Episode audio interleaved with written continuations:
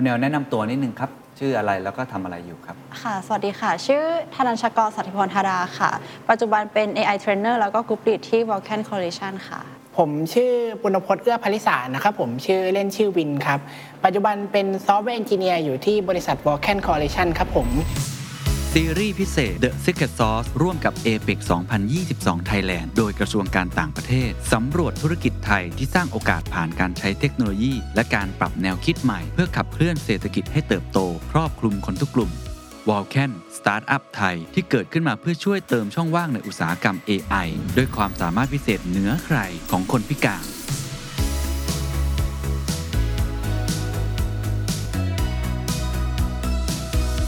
ก่อตั้งโดยคุณจูน เมทาวี ทัศนาเสถียรกิจ และคุณรัน นิรันดร์ประวิทนา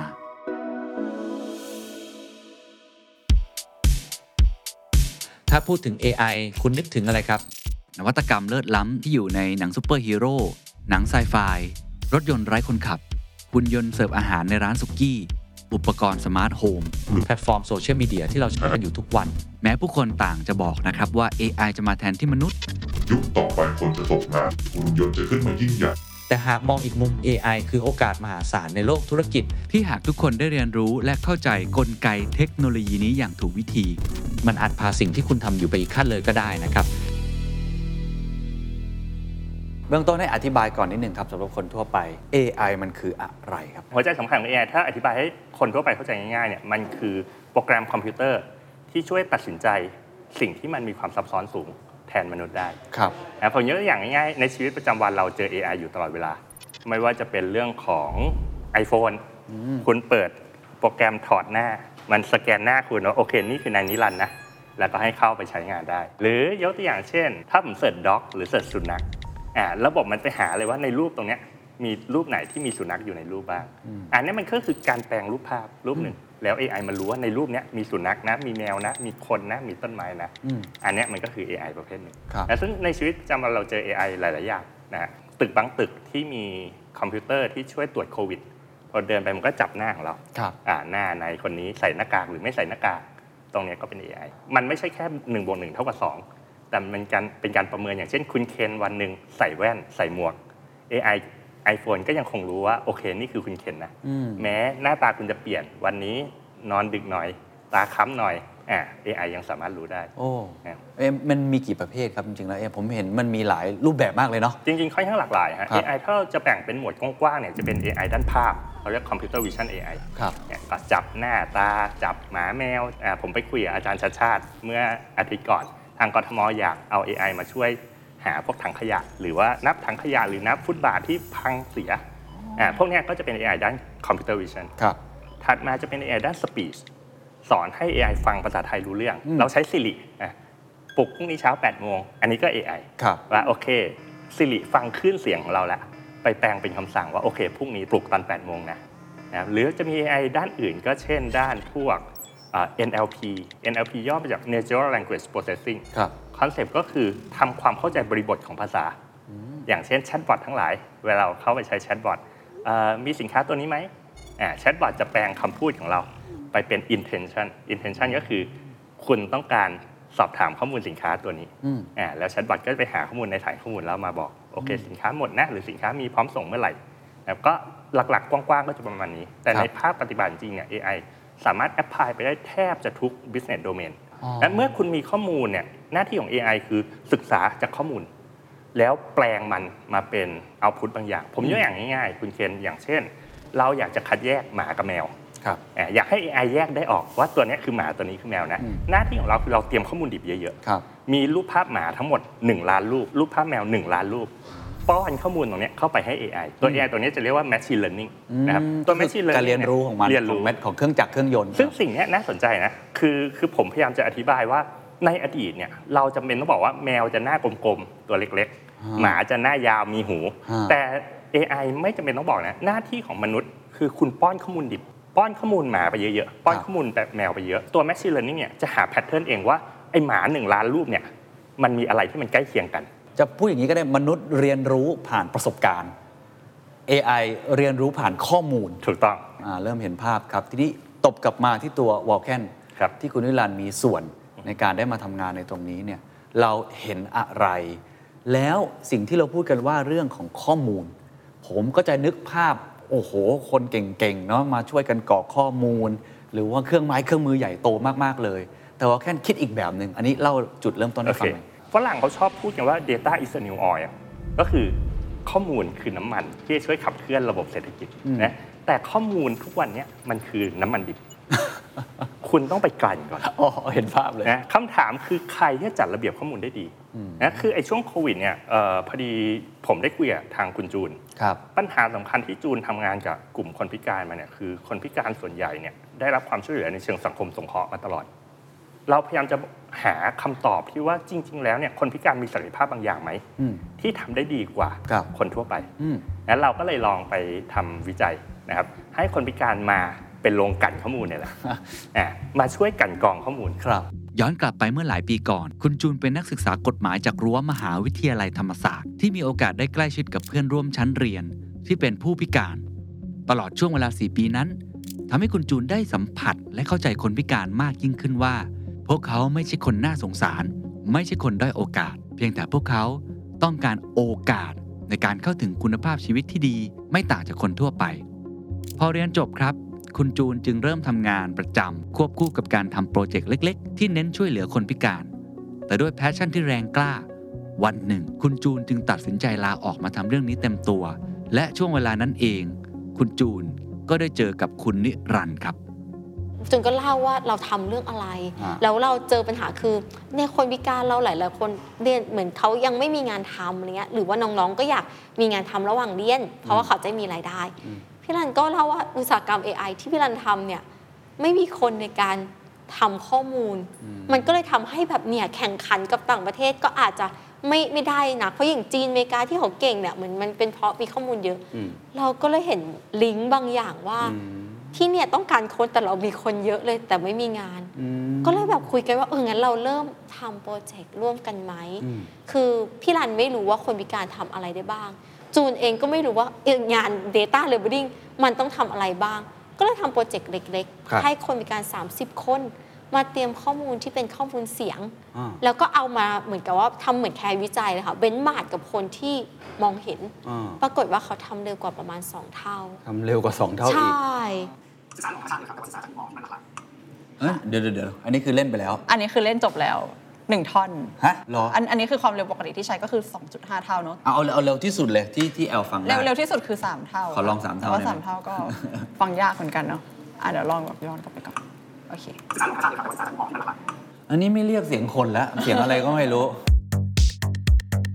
กลุ่มผู้พิการทางสายตาเนี่ยมันมีงานวิจัยที่ต่างประเทศที่ฝั่งแคนาดานะถ้าผมจำไม่ผิดบอกว่า สมองผู้พิการทางสายตาเนี่ยสมองส่วน visual cortex ที่ใช้ในการมองไม่ได้ใช้งานเพราะเขาตาบอดครับสมองนั้นถูกปรับสภาพไปใช้ในการฟังแทนโอ้เขาก็เลยฟังได้เก่งเขากว่าได้ฟังได้ดีนะผู้พิการทางสายตาส่วนใหญ่เวลาฟังพอดแคสต์เนี่ยเขาฟัง 2x 3x นะ คือ เราฟังแล้วตามไม่ทันอะครับ อันนี้ 3x นะครับค่ะประมาณสามสิบสามสิบเจ็ดบาทประมาณนี้ผมเองยังฟังตัวเองไม่ทันเลยนะหูเขาเฉียบคมมากงั้นเมื่อไหร่ที่คุณต้องการจัดการข้อมูลเนี่ยคนที่มีประสาทสัมผัสแบบเนี้ยชั้นยอดเนี่ยคือคนที่ถูกจริตมากเลยในการที่มาทำ Data ด้านนี้ เขากลายเป็นผู้เชี่ยวชาญไปเลยแหละ ใช่ มันก็เลยกลายเป็นคำตอบที่ว่า เฮ้ย เราเจอละงานที่จะทำให้ผู้พิการเนี่ยได้มีโอกาส แสดงศักยภาพของเขาเขาอาจจะตาบอดอืมแต่ครูเขาเก่งกว่าคุณนะครับบางคนเป็นผู้พิการทางการได้ยิน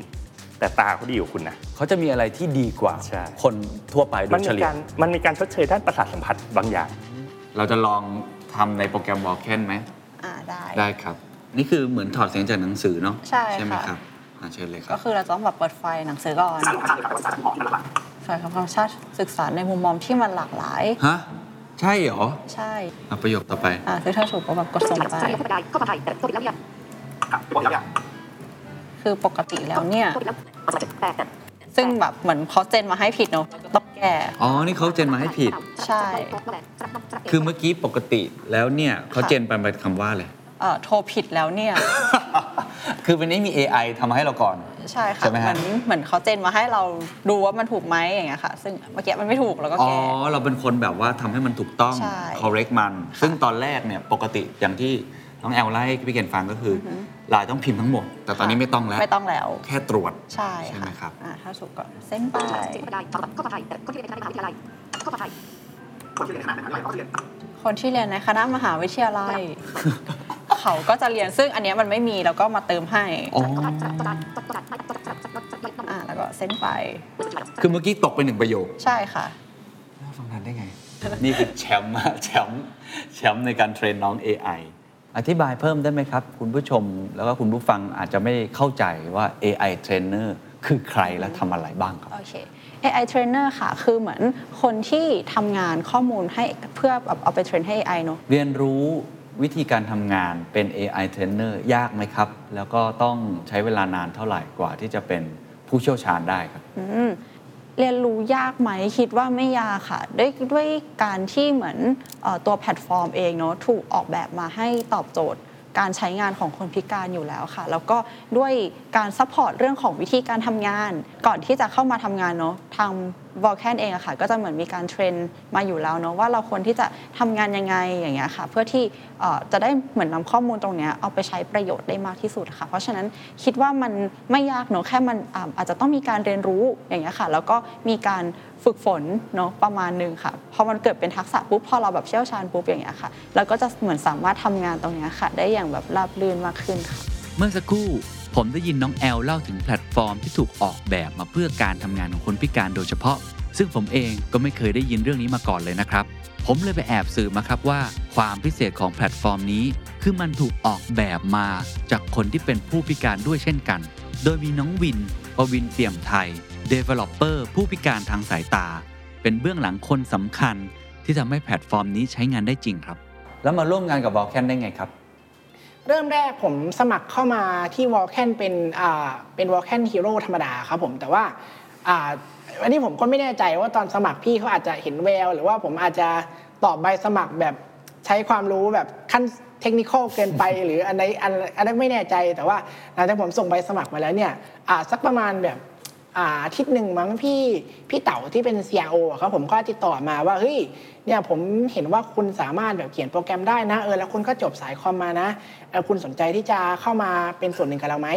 ครับผมแต่ว่าแล้วเขียนอะไรไว้ในใบสมัครครับ เขียน ตอนนั้นเหมือนกับอ่าเขาถามว่าแบบ AI คืออะไรครับ ผมก็เขียนมาว่าอ๋อ AI คือโครงข่ายประสาทเทียมที่ประกอบไปด้วยเนื้อเนื้อเรียงกันเป็นชั้นๆ แต่ละชั้นมีการสื่อสารอยู่สองทางคือ forward application กับ backward application โดยอะไรมาเนี้ยครับเขียนเทคนิคมาเลยผมก็ผมก็ก็ผมแบบไม่เขาถาม AI คืออะไรผมก็ใน AI ของผมมันคืออันนี้ผมก็เขียนไว้อย่างนี้ผมทราบมาว่าโจทย์หลักสำคัญที่ Vulcan อยากทำมาก ก็คือตัวระบบใช่ครับที่ทำให้ เพื่อนๆของเราเนี่ยสามารถเข้ามาทำ speech to text ได้ใช่ครับ เข้ามาทำกระบวนการต่างๆ ตรงนี้กระบวนการการออกแบบเป็นยังไง เพราะว่าทั้งพี่นิรันดร์เองหรือว่าพี่จูนเองก็บอกว่า เขาก็ไม่ได้เข้าใจ insight เท่ากับที่คุณวินเข้าใจอ่าข้อดีของการที่เราเป็นนักพัฒนาแล้วเราก็พัฒนาซอฟต์แวร์ให้กับคนที่มีความพิการเหมือนเราใช้เนี่ยก็คือเรารู้ปัญหารู้สิ่งที่เขาใช้ เรารู้ว่า เออถ้าเราเป็นเขาเนี่ยเราจะมองหาอะไร แล้วเราจะแก้ปัญหาที่เรารู้สึกว่าเราจะเราจะเจอตอนที่เราใช้ยังไงอะครับผมครับดังนั้นเนี่ยเวลาที่ผมออกแบบอะผมก็จะมีการเหมือนกับคำนึงถึงปัญหาไว้ล่วงหน้า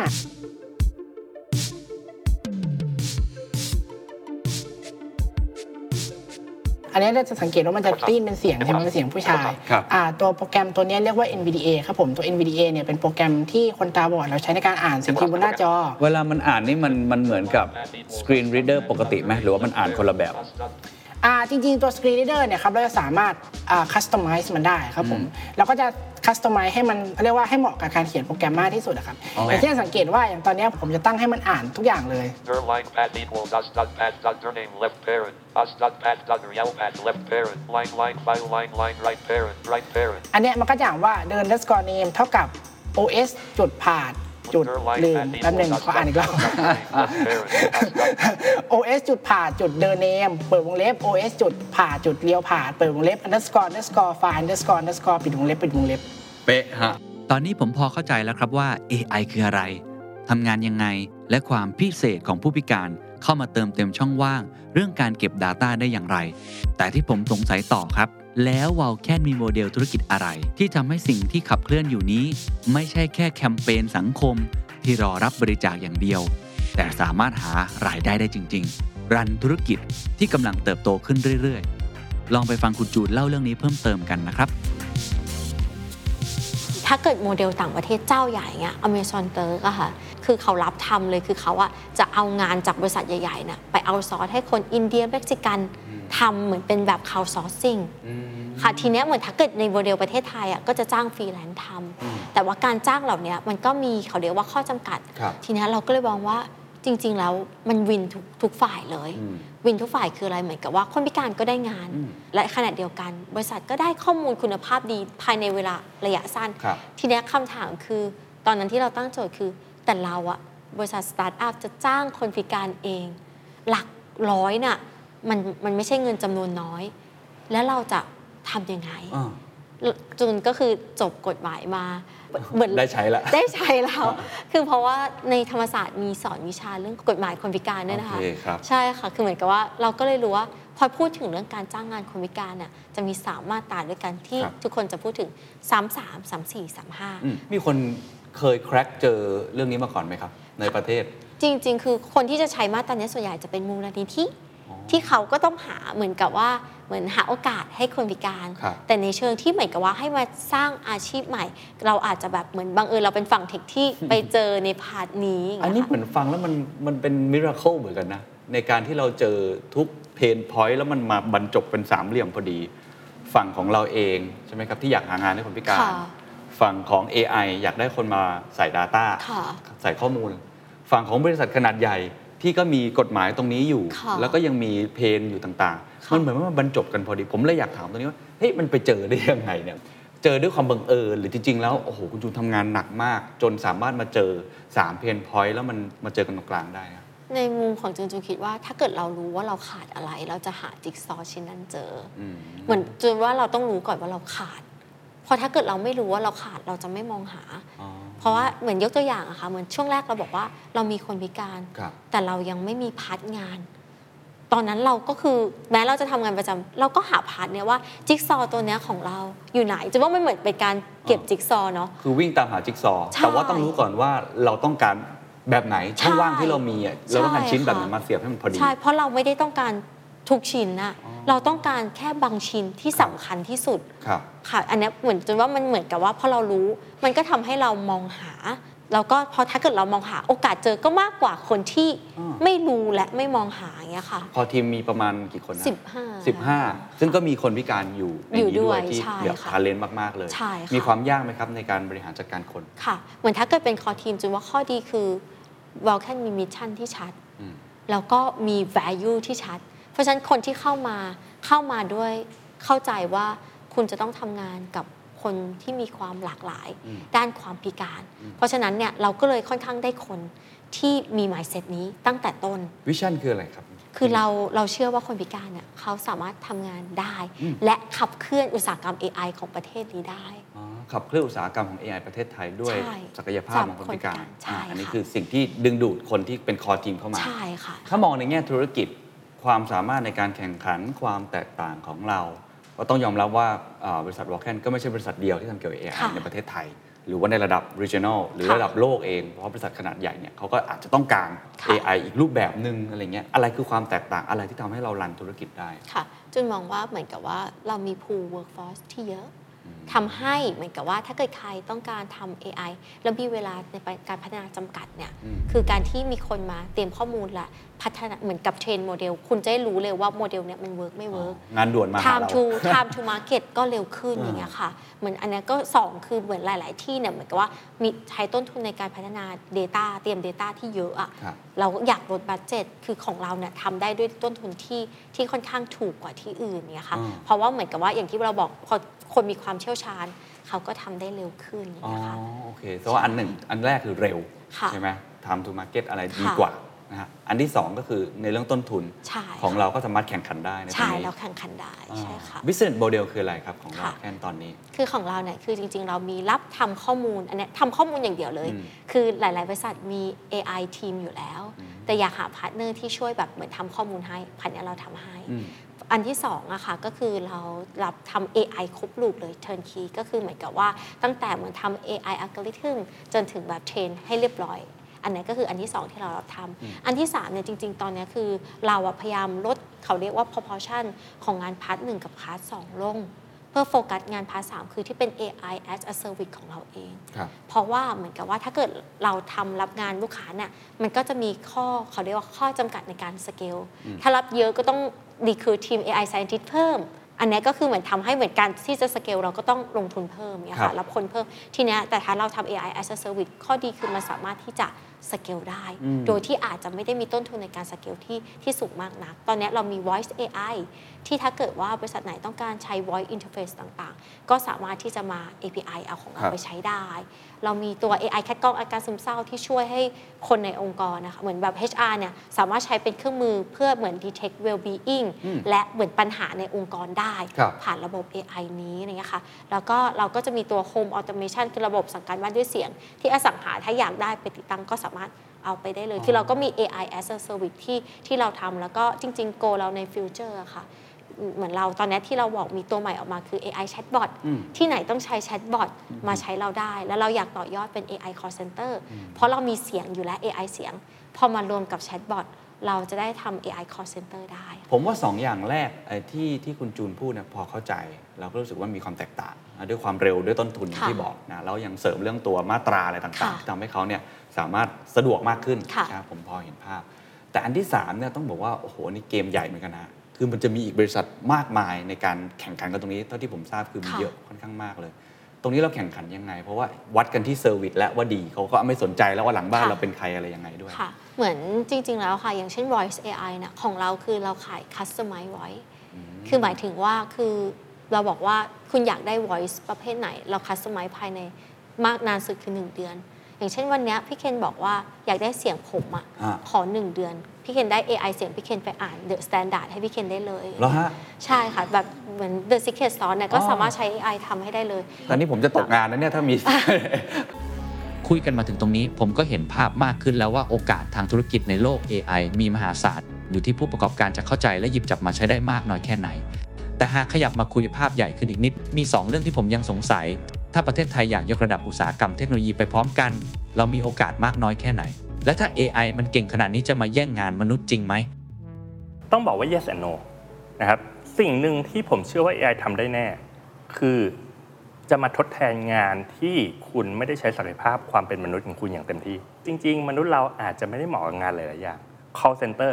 ทุกครั้งที่คุณรับโทรศัพท์ แล้วตอบคำถาม 80%ของคำถามเนี่ยจะเป็นคำถามเดิมที่คุณตอบซ้ำไปซ้ำมา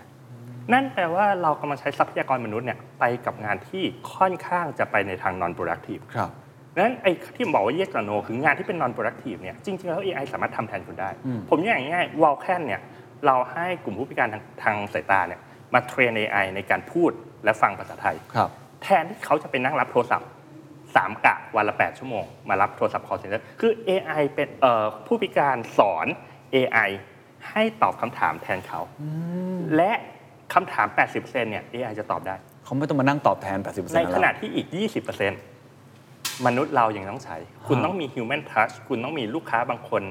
งี่เง่าหัวร้อนมากอะคุณก็จะเป็นต้องมีศิลปะอืมในการที่จะช่วยดังนั้นน่ะ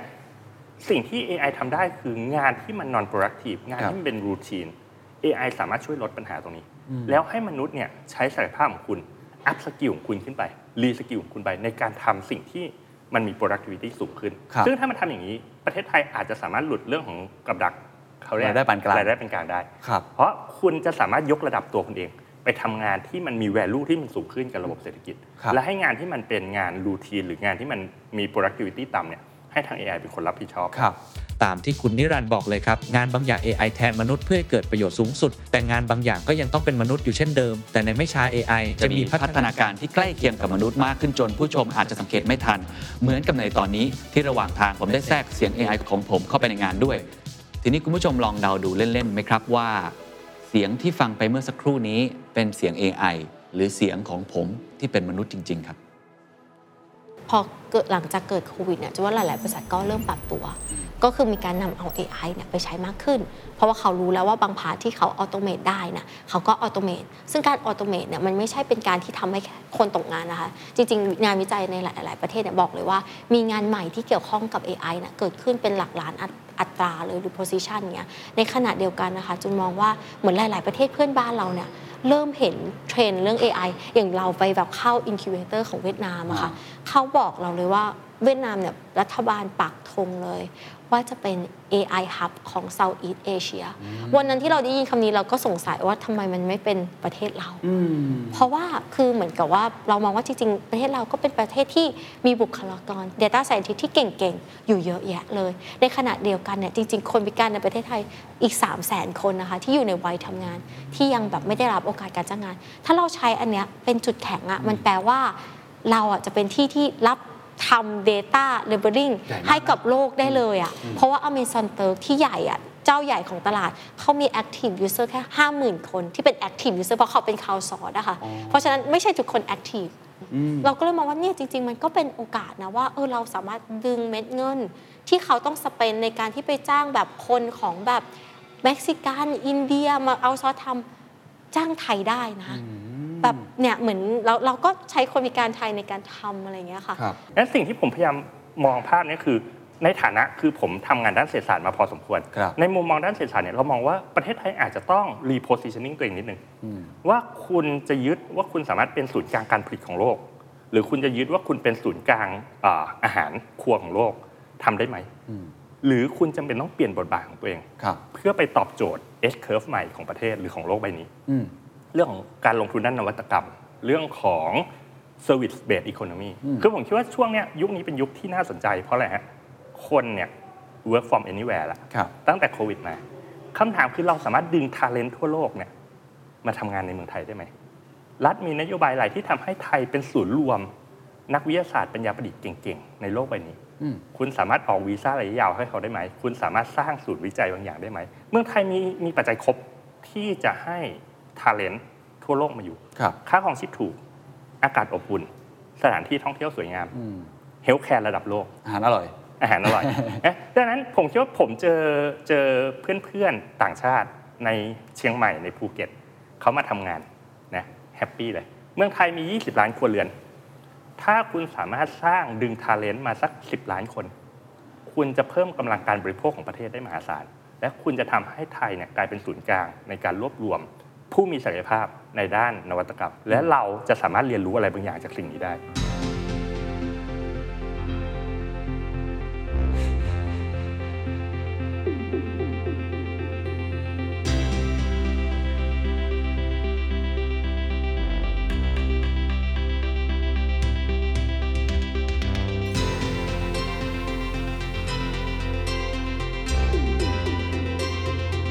กับงาน AI Trainer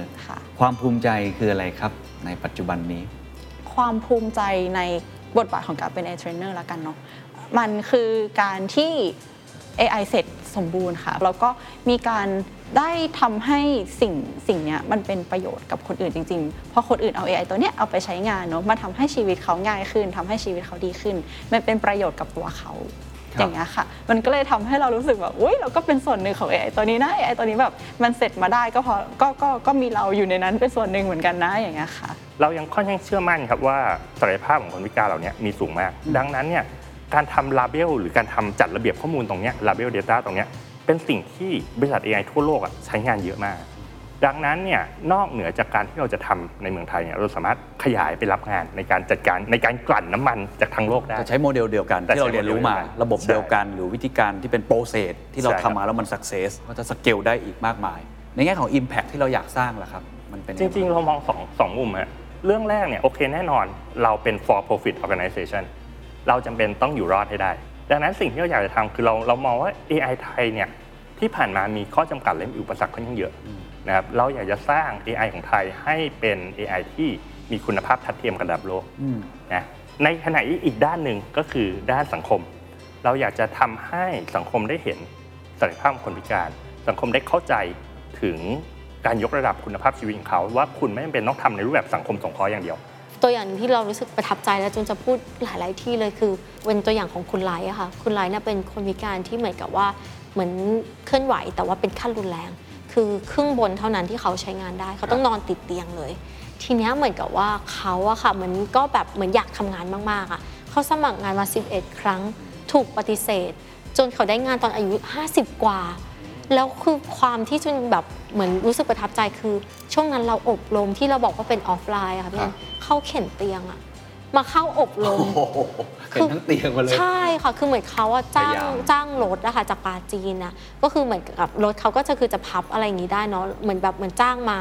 แล้วหลังจากนั้นคือเขาก็จะอยู่บนคล้ายๆแบบกึ่งกึ่งๆเตียงอะแล้วมาแบบมาทำงานซึ่งจูรู้สึกว่าเนี่ยเหมือนกับว่าถ้าเกิดเราเข้าใจ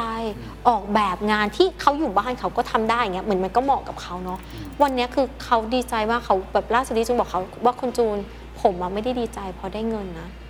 แต่ที่มากกว่านั้นคือผมภูมิใจคำว่าดีใจกับภูมิใจมันไม่เหมือนกัน เพราะภูมิใจแปลว่าผมอะรู้สึกว่าวันเนี้ยผมมีคุณค่าแล้วเออเหมือนเรารู้สึกว่าสตอรี่อย่างเงี้ยเหมือนแบบมันก็ทำให้เราย้อนกลับมาคิดนะว่าทำไมเขาต้องรอจนถึงอายุ 50 กว่าจะได้รู้ว่าจริง ๆ เขามีคุณค่า จากที่ทำมาของวอลแคนเนี่ยอะไรคือความภูมิใจของคุณวินครับ ความภูมิใจก็คือหนึ่งคือผมสามารถใช้ความรู้ความสามารถที่ผมอ่าเรียนมา ให้เกิดประโยชน์ได้ครับ แล้วก็สองคืองานที่ผมทำเนี่ยมันคือแบบเป็นงานจริง ๆ มันคือ real work อ่าคนคนพิการบางบางคนนะครับเขามีความฝันครับมีอยากทำงานแต่ว่าเขาไม่มีโอกาสได้ทำในงานที่เขาฝันครับ ซึ่งความดีใจอย่างหนึ่งของผมก็คือเนี่ยผมได้ทำงานที่ผมอ่าเชื่อได้ทำงานที่ผมรัก แล้วก็ได้ทำงานที่มีประโยชน์ แล้วผมก็หวังว่า ไอ้สิ่งที่ผมแสดงออกให้เห็นให้ทุกคนในสังคมเห็นเนี่ยมันอาจจะเป็นแรงกระเพื่อมเล็ก ๆ ที่ทำให้ทุกคนตระหนักคิดได้ว่าเอ้ยคนพิการเราก็สามารถทำงานได้เหมือนคนปกติ แล้วมันก็มีงานอีกหลายอย่างเลยนะที่คนพิการเราอยากทำแล้วคนพิการเราก็สามารถทำได้ และบางอย่างก็อาจจะทำได้ดีด้วย แต่เรายังไม่มีโอกาสได้ทำงานเหล่านั้น ส่วนใหญ่คนพิการเราก็ไม่ได้ขออะไรมากครับ ขอแค่แบบเออให้เราแบบได้ลองมีโอกาสได้ไหมแบบให้เราลองแบบเปิดใจได้ทำได้ไหมถ้ามันไม่ได้ก็ไม่เป็นไรแต่ว่า ถ้าได้ก็แบบว่า ยอมรับเราได้ไหมอะไรประมาณนี้ครับผม ผมเชื่อว่าวอลแคนเป็นตัวอย่างที่ดีของธุรกิจที่ไม่ได้ใหญ่โต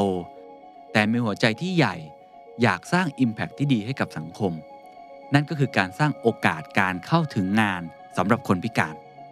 นำศักยภาพพิเศษของพวกเขามาเติมเต็มช่องว่างในอุตสาหกรรมนี้ โดยมีเทคโนโลยีเข้ามาเสริมได้อย่างลงตัว สะท้อนแนวคิดการดำเนินธุรกิจอย่างมีความรับผิดชอบ ผ่านโมเดลธุรกิจที่มีเป้าหมายยิ่งใหญ่กว่าการสร้างผลกำไร แต่ยังช่วยส่งต่อสิ่งดีๆ สู่สังคม เปิดโอกาสให้คนทุกกลุ่มได้ใช้ศักยภาพ และร่วมกันขับเคลื่อนการเติบโตทางเศรษฐกิจ ผ่านอุตสาหกรรมใหม่ ที่มีเทคโนโลยี และนวัตกรรมเป็นหัวใจ และนี่คือธุรกิจที่ APEC 2022 ส่งเสริม เพื่อสร้างการเติบโตในภูมิภาคเอเชียแปซิฟิก ที่ยั่งยืนและครอบคลุมคนทุกกลุ่มครับ ยังมีอีกหลายธุรกิจที่ The Secret Sauce และ APEC 2022 Thailand ได้เก็บมาฝากคุณผู้ชม ทั้งหมดล้วนสะท้อนให้เห็นถึงโอกาส และความเป็นไปได้ใหม่ๆ ในการยกระดับภาคอุตสาหกรรมไทย ให้เติบโตอย่างยั่งยืน ผ่านคีย์เวิร์ดสำคัญ Open Connect และ Balance ซึ่งเป็นหัวข้อหลักของไทย ในการเป็นเจ้าภาพเอเปกปีนี้ครับ